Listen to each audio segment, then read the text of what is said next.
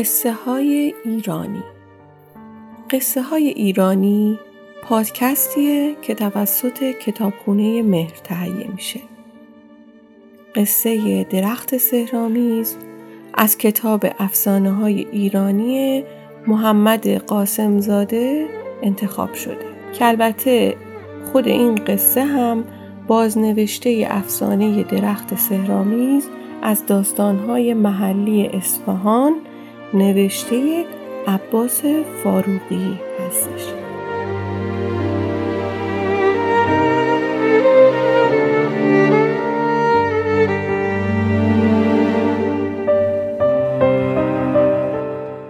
درخت سهرامیز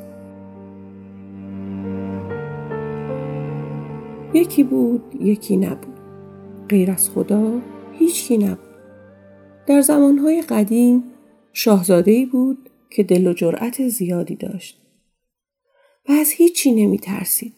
روز این شاهزاده با چند تا دوستش رفت شکار و تو شکارگاه با اسبش میگشت که یکو آهوی خوشخط و خالی دید و تاخت تا آهو رو بگیره. آهو رفت تو جنگل و شاهزادم که نمی‌تونست دل از این حیوان بکنه پشت سرش رفت. اما آهو رو گم کرد. ساعتی ایستاد تا شاید دوستاش برسن خبری نشد چرا که اونها شاهزاده رو گم کرده بودن و از راهی رفته بودن که به اون نمی رسیدن. شاهزاده هر جا رو نگاه کرد سوت و کور بود که یکو صدایی شنید و برگشت و دید گرگی خاکستری پشت سرش ایستاده. اسب شازده تا گرگو دید ترسید و رم کرد. شازده با هر مشقتی بود تونست دهنه اسب و نگه داره شلاقش رو چرخ داد و زد به گرگ تا بره و اسبش آروم بشه. چند تا شلاق که به گرگ زد مردی از دور داد کشید. چطور جرأت می‌کنی که به حیوان اهلیم شلاق بزنی؟ شازده نگاه کرد و اون طرفتر پیرمردی رو دید که گرگم دوید و رفت و کنار اون بابا ایستاد. شاهزاده خندید و گفت واقعا این گرگم حیوان اهلیه؟ باید زود این وحشی رو ببره وگرنه با شلاقش ریز ریزش می‌کنه. پیرمرد گفت جرأت این کار رو نداری. شازده اتنایی نکرد و دهنه اسبش رو برگردوند و راه افتاد به طرف شهر. پیرمرد پشت سرش داد زد از کار امروزت پشیمون میشی.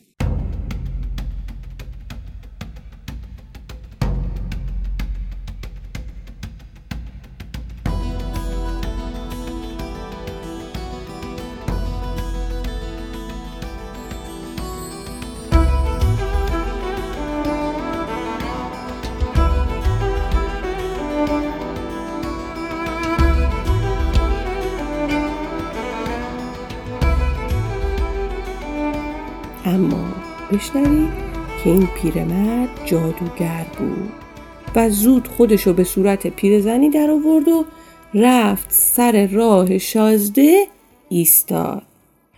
شازده که دوستاشو پیدا نکرده بود با خودش حساب کرد که از راه میونبور بره تا زودتر برسه. نمی‌دونست کجا بره. مسافتی که طی کرد تشنش شد و جادوگر رو به شکل پیرزنی دید و از اون آب خواست. پیرزنم که دید شازده به دامنش افتاده خوشحال شد و گفت وسط جنگل چشمه که آبش از شراب گواراتره. با کلک پسر رو برد سمت چشمه که تلس شده بود. شازده اونقدر آب خورد تا تشنگیش رفت. اما همین که خواست بلند بشه دید سرش گیج میره. و تا دستشو به درخت نارون کنار چشمه گرفت چسبید به ساقه درخت و جفت پاهاش به زمین فرو رفت و در خاک ریشه کرد و خیلی زود به شکل درخت نارون در اومد. از اون طرف مردای همراه شازده هرچی این طرف و اون طرف رفتن جوانو پیدا نکردن. برگشتن یکی دیگر رو به جای اون فرمان روای شهر کردن. از اون روز هر کی از کنار نارون رد می‌شد جوان شروع می‌کرد سرگذشتش رو برای اون تعریف کنه اما کسی از حرفای گنگ اون سر در نمی آورد. چوب برو هم که می اومدن و تا تبرشون رو بلند می‌کردن بیچاره از ترس داد می‌زد که درخت نیست و شازده است اما چوب برا صدایی مثل زوزه باد میشنیدن. زمستون که شد از سرمای سخت آسی بود و بهار که می رسید احساس می کرد کمی راحت شد و نفس تازه‌ای می کشید. وقتی دو تا کبوتر روی شاخش لونه کرده بودند حسابی شاد و شنگول شد چون حالا زبون پرنده ها رو می‌فهمید و همدمی داشت تا با اونها درد دل کنه. وسط های تابستون بود که کبوترها بهش گفتن امشب پادشاه درختها میاد جنگل و این سر صدایی که درختها راه انداختن می‌خوان از پادشاه پذیرایی کنن. برای این کار برگای خشکشون رو میریزن و شاخه هاشون رو تکون میدن. شاهزاده که حسابی سر شوق اومده بود پرسید پادشاه چه شکلیه؟ کبوترها گفتن بلنقد و سبز رو قوی هیکل. تو جنگل های شمالی بالای یه درخت کاج زندگی می‌کنه. هر سال تو نیمه تابستون راه میفته تا یه سری به درختها بزنه و ببینه حال و روزشون چطوره. شازه پرسید حالا این پادشاه می‌تونه کاری برای من بکنه؟ کبوترها سری تکون دادن و گفتن باید از خودش بپرسی. شب که رسید و هوا تاریک شد با اینکه بادی نبود درختها شاخه‌هاشون رو تکون می‌دادن. شازده از چشم انتظاری دیگه خسته شده بود که پادشاه از راه رسید و همون قد و قامتی رو داشت که کبوترها گفته بودن تا پا گذاشت به جنگل حال همهشون رو پرسید همه گفتن حالشون خوبه. الا دو سه تا درخت که شکایت کردن. مثلا می‌گفتن شاخشون میفته برگاشون رنگش پریده. یه درخت ریزه ای هم گفت همسایش جلوی آفتابو گرفته و نمی‌ذاره نور بهش برسه. پادشاه درد دل همه رو شنید و همین که خواست از جنگل بزنه بیرون شازده داد زد. به شکایت منم گوش کن. بهش گفت که از ملت اونا نیست. شازده که جادوگری تلسمش کرده و شده درخت. پادشاه گفت نمی‌تونم کاری برات بکنم. اما دور دنیا که میگردم یکی رو پیدا می‌کنم که تلسم تو از بین ببر. سال دیگه وسط تابستون منتظرم باش. شازده مثل درختها شاخه هاشو تکون داد و پادشاه هم رفت.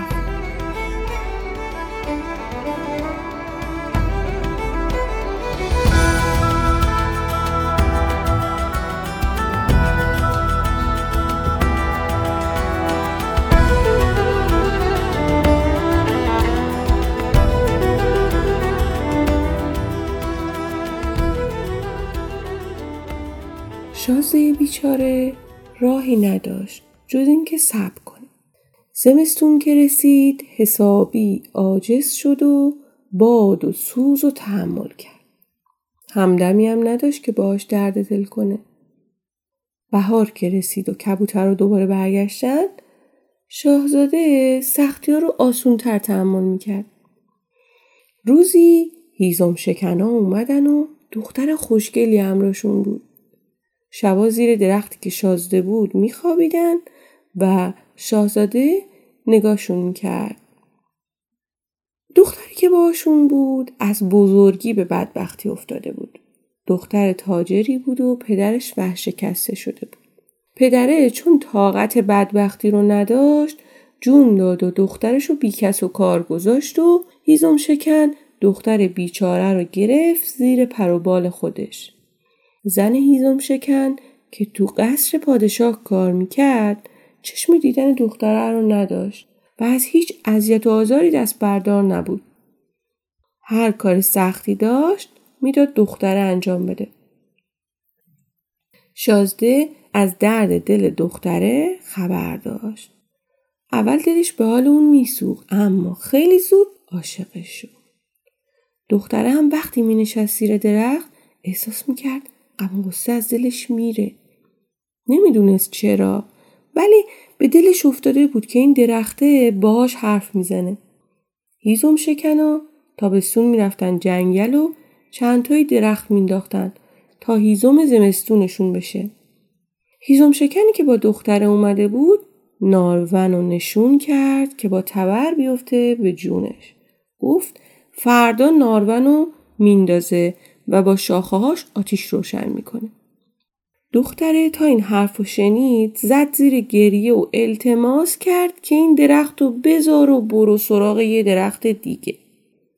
هیزم شکن خندید و گفت احمق شده و به خاطر یه درخت گریه می‌کنه وقتی دختر خیلی اصرار کرد هیزم شکنم گفت الا و بلا باید همین درخت رو بزنه چون دختره رو حسابی تنبل کرده و باید تنبیهش کنه دختره شب چش رو هم نگذاشت و تو این فکر بود که چطور هیزم شکن از خر شیطون پیاده کنه و نزار نارون رو بندازه.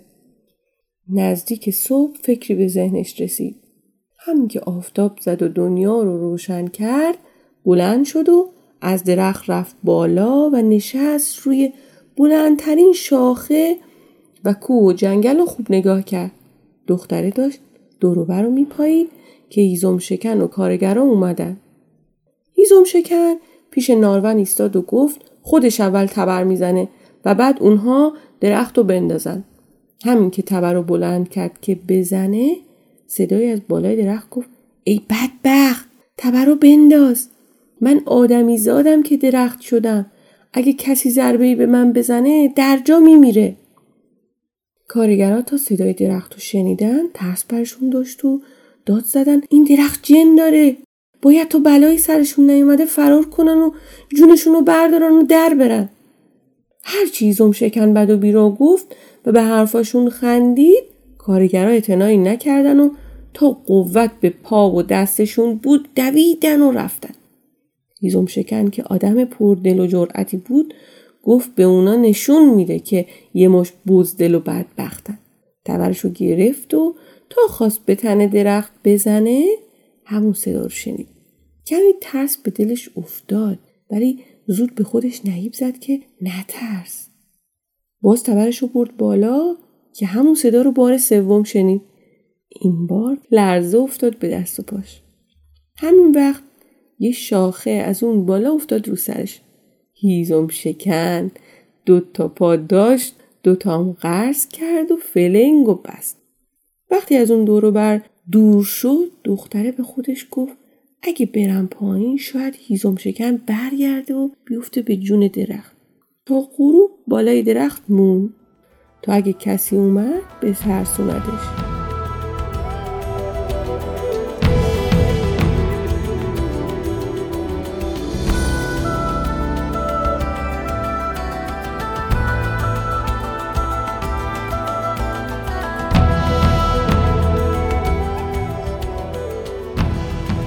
آفتاب که غروب کرد و هوا تاریک شد سرشو گذاشت روی شاخه و از خستگی خوابش بود. نصف شب صدایی از پایین شنید که می‌گفت باید از درخت بیای پایین و دیگه گول کلکشو نمی‌خوره. همین الانم درخت و با تبر میندازه. دختره از ترس لرزه افتاد به تنش و از بالا نگاه کرد و دید هیزم شکن به یه دستش تبر تیز گرفت و به اون یکی دستش فانوس هیزم شکن وقتی در رفت خودش رسون به خونه و دید دختره نیست. فهمید؟ اونه که رفته بالای درخت و با کلک و حقه ترس به دلش انداخته تا نارون و نندازه. این بود که برگشت جنگل. اما وقتی دید دختر محل سگم به حرفاش نمی‌ذاره داد زد بیا پایین تا نشونت بدم. همین که دید بازم دختر پایین بیا نیست تبرش رو بلند کرد که یکو شاخه های درختای جنگل شروع کردن به تکون خوردن. چون اون شب وسط تابستون بود و پادشاه درختا داشت تشریف فرما می شد.